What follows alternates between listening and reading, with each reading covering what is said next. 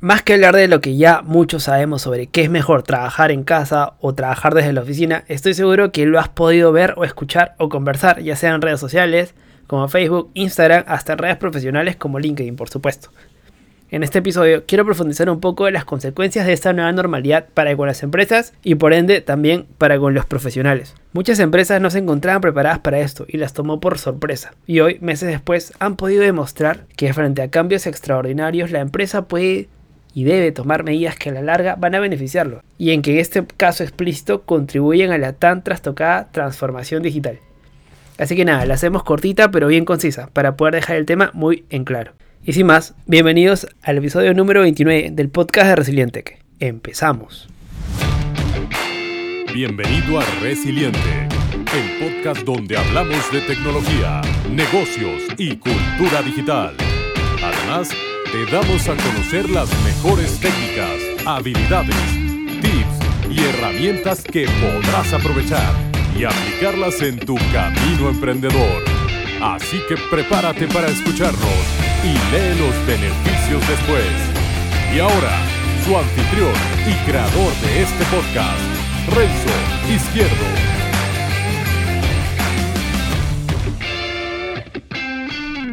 Hola y bienvenidos al episodio número 29 del podcast de Resiliente, el podcast donde hablamos de estrategias, tácticas, consejos, recursos y tips que podrás utilizar y aplicar en tu camino como profesional, ya sea en tu trabajo, tu propio proyecto, tu propio negocio, como emprendedor o futuro emprendedor, con el único objetivo de generar el mayor contenido de valor que pueda yo traer a medida que también voy aprendiendo.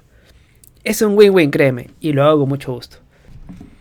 Y antes de comenzar con el episodio de hoy, déjame recordarte que te apuntes a mi lista de correos para así compartirte el mayor contenido que pueda sumarte, como las notas de cada episodio, interesantes artículos de tecnología, negocios, emprendimiento, reflexiones y diferentes temas que iré sumando, así como también avisarte cada vez que subo un nuevo episodio del podcast. Así que ya sabes, suscríbete a mi lista en resilientec.com slash suscríbete, déjame tu nombre, tu mail y estaremos en contacto. Hoy en día, con todo lo que ha sucedido y hemos hablado también unos cuantos episodios sobre el teletrabajo, ha hecho que las empresas en su momento se hayan dado con un golpe contra la pared. Empresas que se alardeaban mucho eh, o se enorgullecían de ser las empresas del mañana, del futuro y todo esto, llegan a un problema de que todos tengan que teletrabajar. Que ni siquiera la gente de esa empresa tenía el equipo necesario para teletrabajar. No estoy hablando de una en particular, estoy hablando del sector en sí, de la mediana y también parte de la gran empresa porque ni siquiera tenían las, computadoras o no tenían los servidores necesarios para poder trabajar en remoto. Ya hemos hablado un poco de, eso, la cuestión es que esta realidad que podemos pensar que ocurre a las empresas pequeñas con pequeños recursos, que es, entendible que si tienen pocos recursos es, eh, es más, les va a ser más difícil, pues no van a poder invertir en estas cosas, pero no es así. La realidad es que esto también ha calado sobre todo y ha afectado más a las grandes organizaciones aunque tienen recursos de sobra, pues no estaban preparadas para todo esto. Y les ha, les ha pillado por sorpresa. Eh, ¿A qué me refiero? A que una cosa es organizar tanto en la pequeña empresa como en personas de, 10 a 20 personas.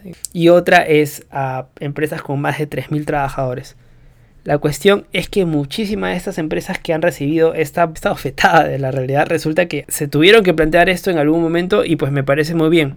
Dada la experiencia de estar unos dos unos dos meses y algo con toda su plantilla o eran parte de, teletrabajando ya y que la empresa no, no ha explotado o que ha seguido funcionando. Porque hasta ahora qué pasaba el teletrabajo parecía una cosa que venía de Estados Unidos o, de Europa que solo era viable para empresas tecnológicas como Facebook como Google o startups más pequeñas.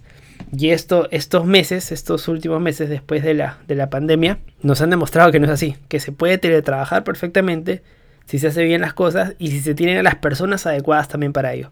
Pues no todo el mundo está preparado para el teletrabajo. Y por lo tanto, si tú quieres que tu empresa sea, por ejemplo, trabajo 100% remoto, tienes que contratar también personas que estén preparadas para trabajar al 100% remoto. Pero bueno, al ver que muchas empresas siguen funcionando y que muchas personas siguen siendo responsables y que el, el trabajo sigue adelante, muchas empresas también se plantean por qué no seguir con esto del teletrabajo para siempre.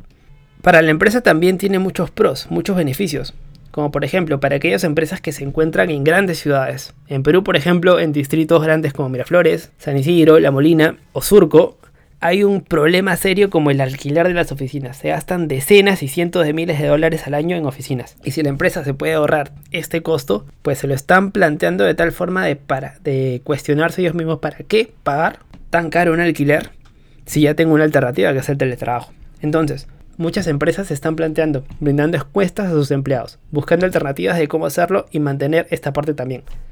Yo he llegado a una conclusión con respecto a esto. Como opinión personal, yo creo que, y hablando con muchas personas también, lo mejor de todo es un sistema híbrido. Es decir, que hay una oficina donde tú puedas ir para determinadas cosas que sí se hacen, que sí se hacen mejor en persona. Por ejemplo, yo preferiría hacerlo en persona.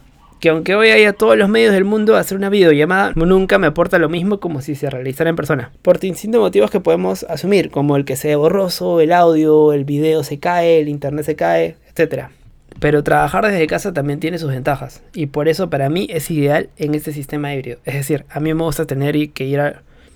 Es decir, eh, a mí me gustaría tener que ir a la oficina para determinadas cosas, pero también hay días en que me viene mal y que tengo que solucionar unas que otras cosas también y preferiría hacerlo desde casa. Y hay muchas empresas que incluso ya están haciendo esto hace tiempo. Movistar, por ejemplo, aquí en Perú es una de ellas. Entiendo que Entiendo que empresas de, del sector de, banca también lo, están haciendo, entre otros. Conozco casos, por ejemplo, de amigos que también trabajan en una gran consultora, que ellos desde hace ya poco más de un año tienen este formato y han reducido el tamaño de sus oficinas, porque instan a sus trabajadores a que lo hagan desde casa.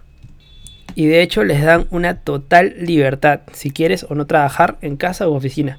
Y cuando van a la oficina, la mayoría ya no tiene despacho ni nada, como espacios abiertos donde cada uno se sienta con su laptop, tiene todo el material que necesita, trabajan y ya está. Pero se crea este sistema híbrido.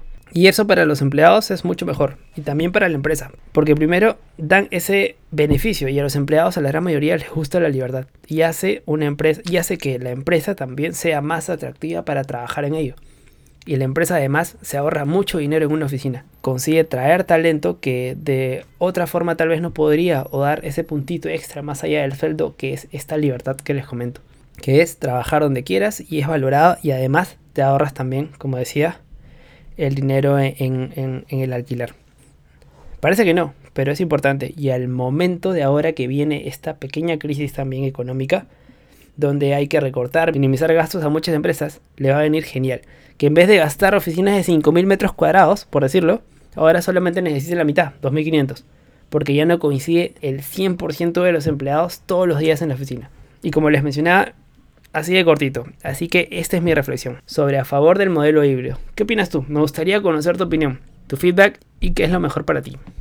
Y con esto llegamos a lo último del episodio de hoy. Muchas gracias y te quedaste hasta aquí. No olvides de seguirnos en Spotify y si nos estás escuchando desde Apple Podcast, regálame 5 estrellas y una breve reseña que me ayudará y mucho para que pueda llegar a más personas. Y no te olvides también de pasar por la web de resilientech.com, donde encontrarás las notas de este episodio y también podrás escucharlo desde ahí y ver mis artículos relacionados en emprendimiento, negocios y tecnología.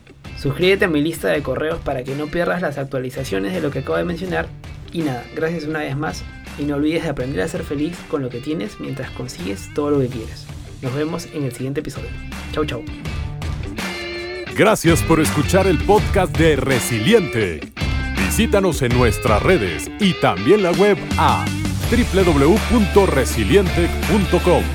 Te esperamos.